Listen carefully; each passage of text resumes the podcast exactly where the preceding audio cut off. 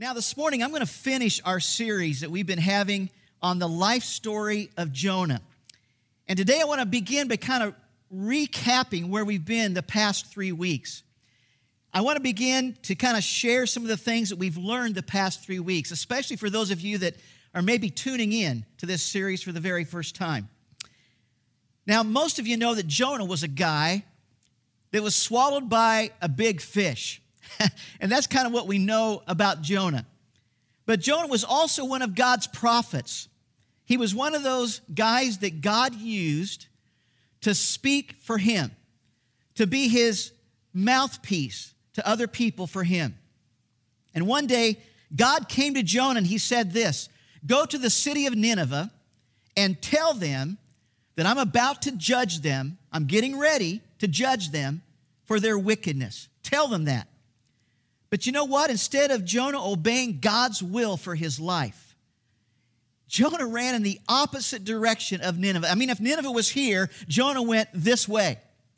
He went in the opposite direction of God's will for his life. And so he went to this city called Joppa. And there he bought a ticket and he boarded a ship that was going to go in the opposite direction of God's will for his life. In fact, he went toward the city of Tarshish. And this city was a city that was 2,500 miles in the opposite direction of Nineveh, the opposite direction, once again, of God's will for his life. But, folks, we kind of all know the truth is this no matter where you run, no matter how far you run from God's will for your life, you can never outrun God. And you can never go to a place where God cannot see you. So God saw Jonah board that ship. God saw Jonah sail out to sea. So God did something. God sent a windstorm and such a huge wave storm, it looked like that ship would never survive, that it would fall apart, be torn apart by the waves. And the sailors, now these were professional sailors, the sailors were so scared that they began to fall on their knees and cry out to their gods. But nothing changed because we know that there's only one and true one true God. And so the sailors, what did they do? Well, they went down to the bottom of the ship. They went down below deck because they knew Jonah had another God. And they found Jonah there asleep, and they commanded him to call upon his God. And so, Jonah, when he came above deck, he saw the wind, he saw the waves. He then admitted that he had caused the problem. He admitted that he was running away from the will of God for his life. And so the sailor said, Jonah, what do we do?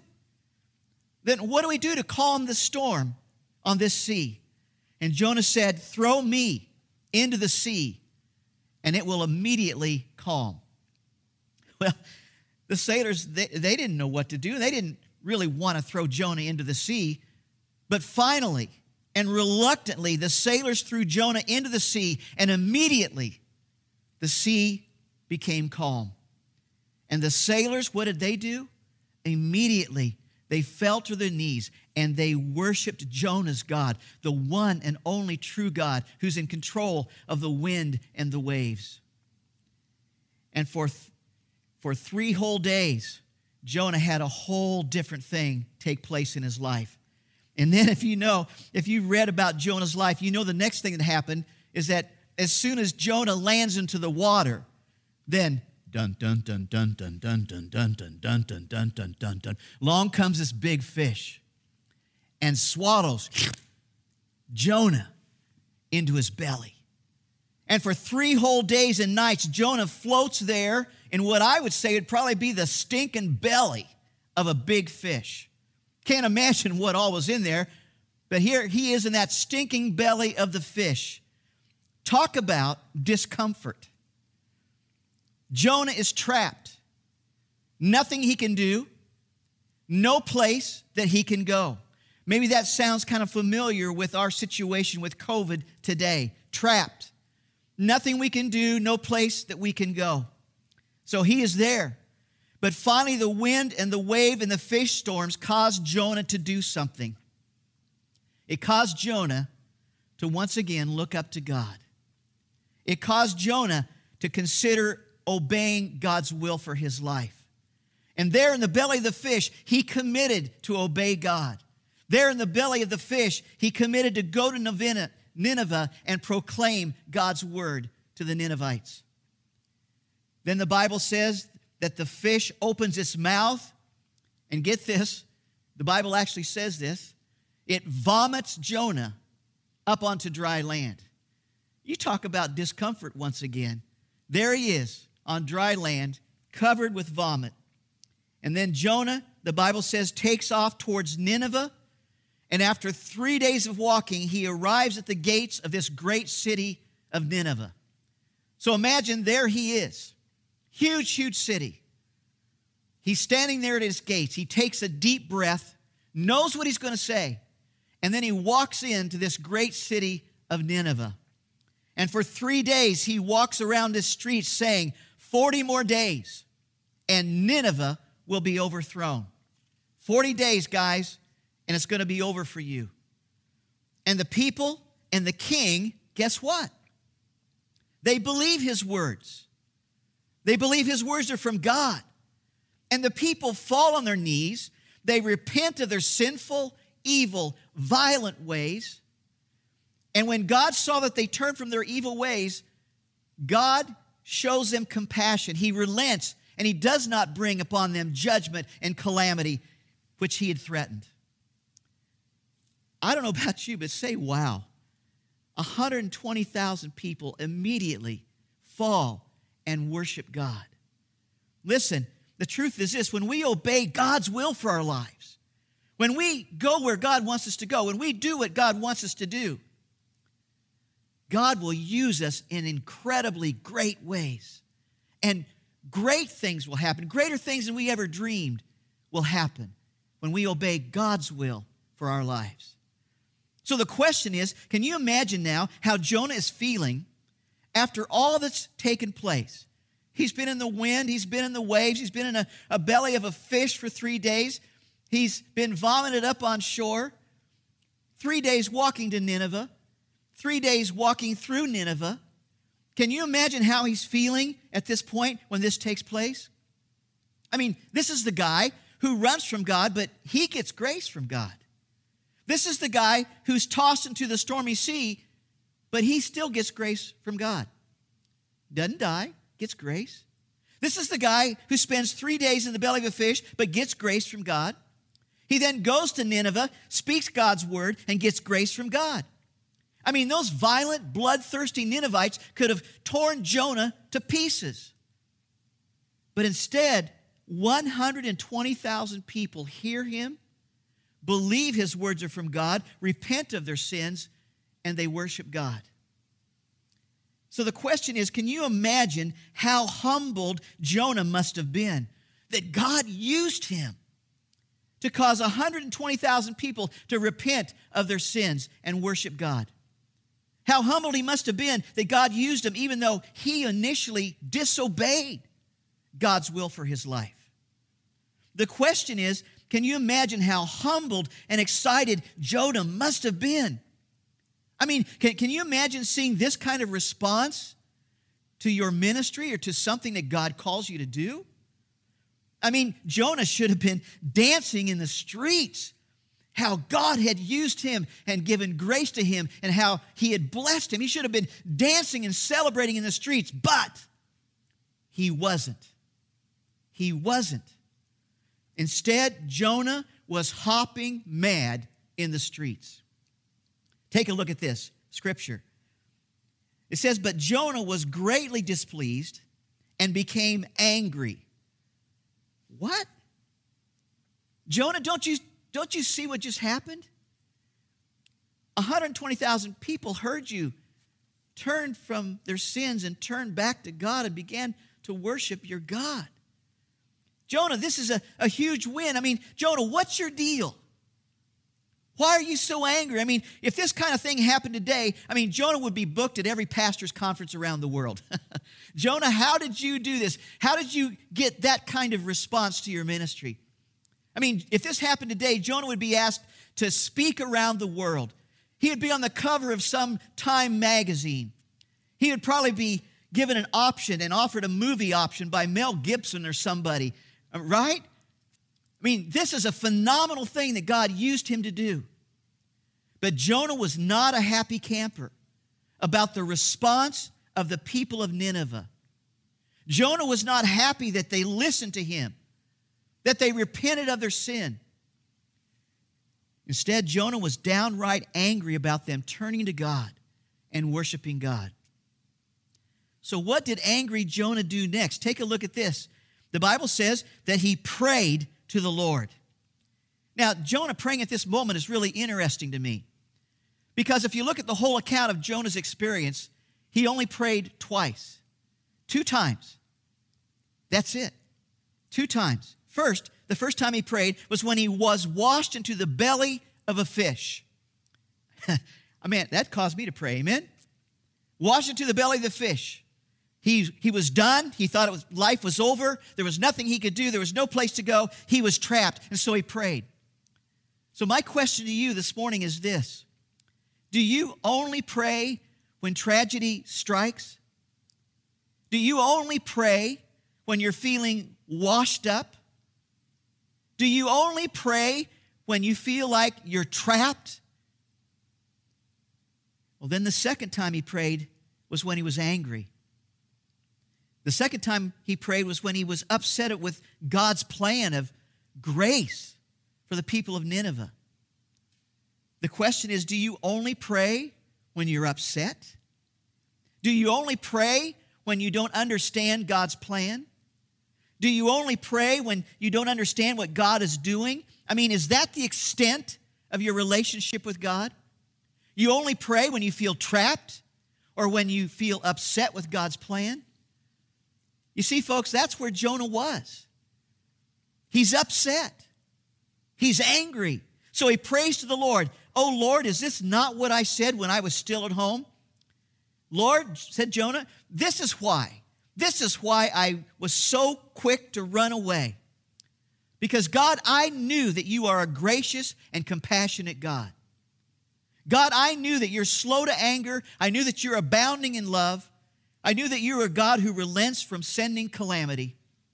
In other words, God, I knew that if I went to Nineveh and I told them what you wanted me to tell them, that you'd be a God of compassion and you wouldn't destruct them. You wouldn't destroy them. So, Lord, that's why I ran, because I knew that you'd give grace to these people that I cannot stand. So now, Lord, this is what Jonah prays. Now, Lord, take my life, for it's better for me to die than to live. Folks, listen, Jonah is angry about the people's response. But Jonah is also angry with God for showing them grace. He just can't deal with it. And so he says, Just leave me alone, God. Let me die right here. It's kind of like Jonah saying, God, if you're going to show grace to people who were known to stretch their enemies between horses until their bodies came apart, God, if you're going to show grace to people who used to take their knives and fillet people while they were still alive. God, if you're going to show grace to these violent, wicked people who used to behead people and then give the head to one of their friends and make them carry that head throughout the city, if you're going to show grace to these kind of people, so wicked, so violent, just leave me alone and let me die. Now, there's no doubt that Nineveh was, was a sick, evil city. No doubt. So Jonah is saying, God, I can't believe that you would ever have compassion on people like this. I'm thankful you had compassion on me. I'm thankful that you gave me a second chance. But Nineveh, Nineveh should never get a second chance. They should never get your grace. They should never get your compassion. Now, Jonah was certainly wanted to have God's grace and compassion on him. But he didn't want God to give grace and compassion to Nineveh. So, in one sense, Jonah is saying, God, thank you for forgiving me. Thank you for forgiving my sin. Thank you for forgiving my disobedience. Thank you for forgiving me for running away from your will. Thank you for giving me grace and compassion and forgiveness. But I will never, ever, ever, ever forgive Nineveh. He was angry. He'd been hurt by some Ninevites. And maybe you're harboring some anger towards someone because they hurt you. And maybe what they did to you was really sick, maybe really harmful, really hurtful, maybe even life changing. But the bottom line is this God has forgiven you, and He's called you to forgive others. Listen, when Jesus was being hung on the cross, when Jesus was being mocked, when Jesus was being spit upon, what was his response? Take a look at this. The Bible says this He says, Father, forgive them, for they do not know what they're doing. And then in another place of Scripture, Jesus teaches this if you forgive men when they sin against you, your heavenly Father will also forgive you. Folks, we have to be a forgiving people. We have to be a forgiving church. Like Jesus, we have to be people that are full of grace and full of compassion, just like our Lord Jesus. So today, who do you need to forgive? Maybe there's a name coming into your heart and mind right now. Decide right now that you today are not going to anger, live with anger and harbor bitterness any longer that you forgive them like Jesus forgave those who hurt him. But you know, as Jonah's sitting there wanting to die, he's not interested in giving any forgiveness. He's still angry. So God looks at Jonah and he speaks to him, and God says this take a look at this. Do you have good reason to be angry? In other words, Jonah, come on, man. 120,000 people just repented, just turned to me. And you're angry about that? You should be dancing in the streets and rejoicing. Come on, Jonah, let's celebrate what's happened here.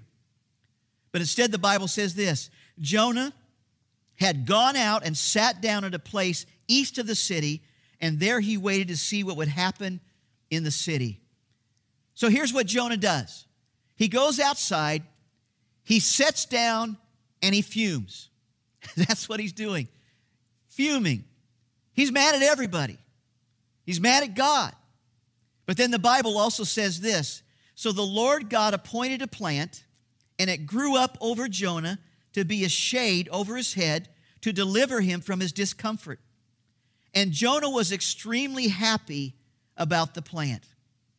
So here's Jonah. What's he doing? Once again, running from God's will for his life once again messing up.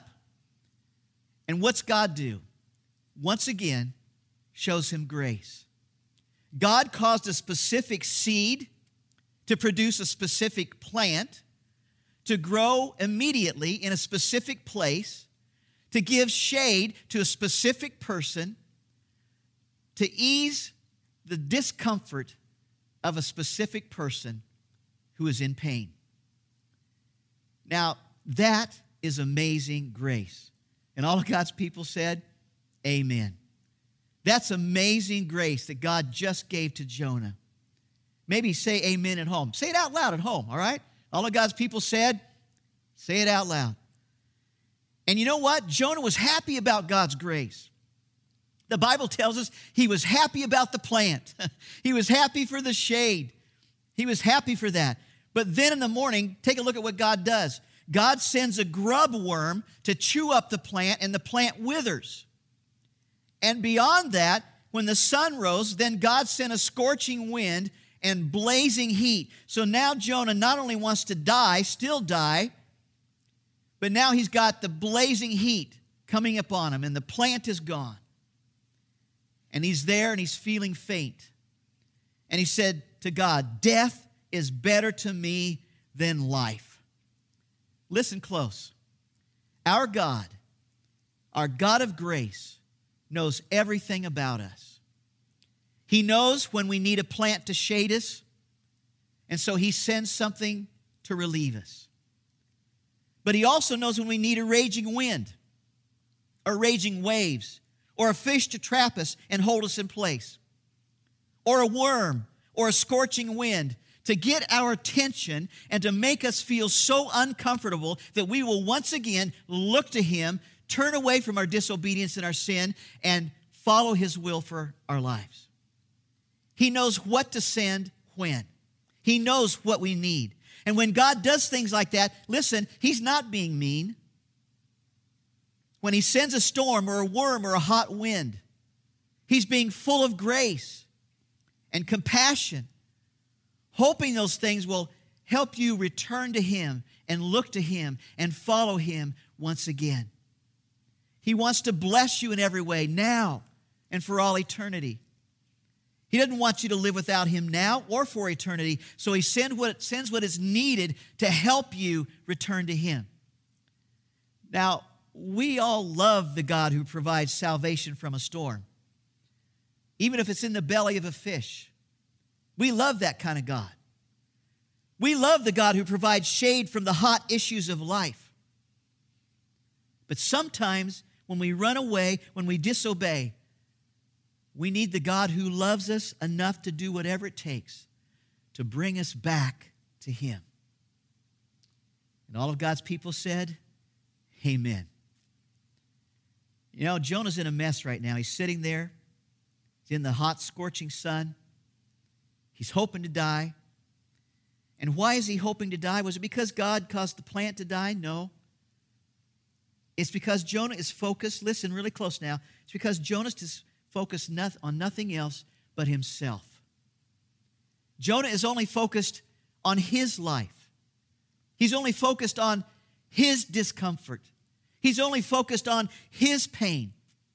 You see, it's all about his life. It's just all about Him. So this morning, here's my closing question to you. Here it is Is life all about you? Is life just all about you? Or is your life also about others? So Jonah's lying there in the ground. He's in this fetal position because he's lost his precious, comforting plant. He's buckled over thinking about nothing but himself. And then God speaks this to him. Take a look at this. Then the Lord says to Jonah, You had compassion on the plant. I mean, Jonah, you had great love and happiness about this plant for which you did not work, which you did not cause to grow, which came up overnight and perished overnight. And the word goes on to say, Should I not have compassion on Nineveh? The great city in which there are more than 120,000 persons who do not know the difference between their right and left hand, as well as many animals? Jonah, should I not have compassion on people? Other people? In other words, Jonah, life is not just about you. Life is also about Nineveh. Life is also about others who need to know me and have eternity with me. So, what is our Nineveh today? If we want to bring this whole message home, what is our Nineveh today?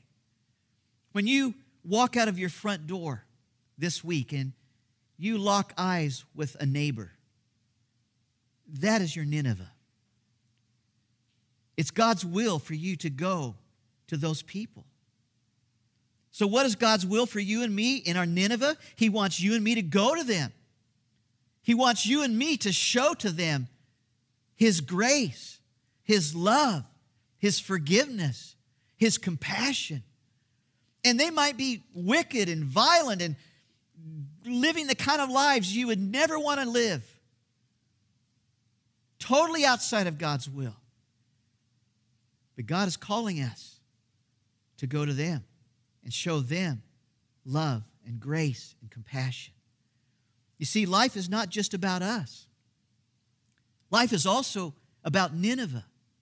Now, can you imagine what would happen if our church family, what could happen if our church family said, God, we're not going to run away from your will anymore, but God, instead, we're going to go to our Nineveh. We're going to go to our community. We're going to go to our, our city. We don't care what it costs. But God, we're going to go to our city and, and we're going to show them your love, your grace, your kindness, your forgiveness, your compassion. Whether we think they deserve it or not, God, we are committed to go to our Nineveh. Can you imagine the lives that could be changed? Folks, life is not about us. Life is just not about us.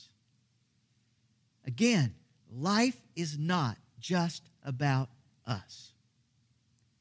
So listen close. God put us on this earth to change eternity. That's why we're here. If you, if you want to boil it all down, we are here to change eternity. We're here to take others into eternity with us. That's God's bottom line will for us to bring into eternity, along with all of us, everyone that we can, to help build God's eternal family. So, the question for you today is this Will you let God use you to bring others into an eternal relationship with Him? That's His will for you. Will you let God use you, whether you like the place He calls you to, whether you like the people that He calls you to? Will you let God use you to make an eternal difference in their lives? You see, once again, life is not just about us, life is also about others. As I close today, I'm going to encourage you as you sit in your homes or wherever you are to just bow your heads with me, and I'm going to pray. And the first prayer I'm going to pray is about us making a commitment to let God use us, that we're not going to run from His will, but we're going to let God use us in our Nineveh, in our city. And if you'd like to make that commitment today, pray this prayer. Just bow your heads where you are, repeat it after me. It goes like this Father God, today I commit to let you use me to bring others into an eternal relationship with you. Whatever you call me to do, wherever you call me to go, I will not run away from you. I commit today to obey you. Lord, use me. Use me. Now, if you're watching today, you've tuned in and you've not yet asked God into your life, I want to encourage you to pray this prayer because God is full of compassion. No matter what you've done, no matter where you've been, God can give you compassion, just like He had on the Ninevites. He can give you great love, great grace, great forgiveness, compassion. And you can spend, when you take your last breath, you can spend an eternity with Him in heaven. Not separated from Him, but you can spend eternity with Him in heaven. Pray this prayer with me. Repeat it after me in your heart. It goes like this Lord Jesus, I confess that you are God. I believe that you lived, that you died on a cross to pay for my sins, but then you came back to life, and that you cause all who follow you to also live again in heaven. So I open the door of my heart to you. Forgive my sins. Come into my life. Make me pure and give me a new start and as best that I know how, I will live for you. Dear Heavenly Father, for those who prayed that prayer, let them have just an awesome sense that something has changed in their life. Let them have the sense that you are present now inside of them, that you are now their Savior and your Lord. Their Lord, I pray in Jesus' name. And all of God's people said, Amen. May God bless you.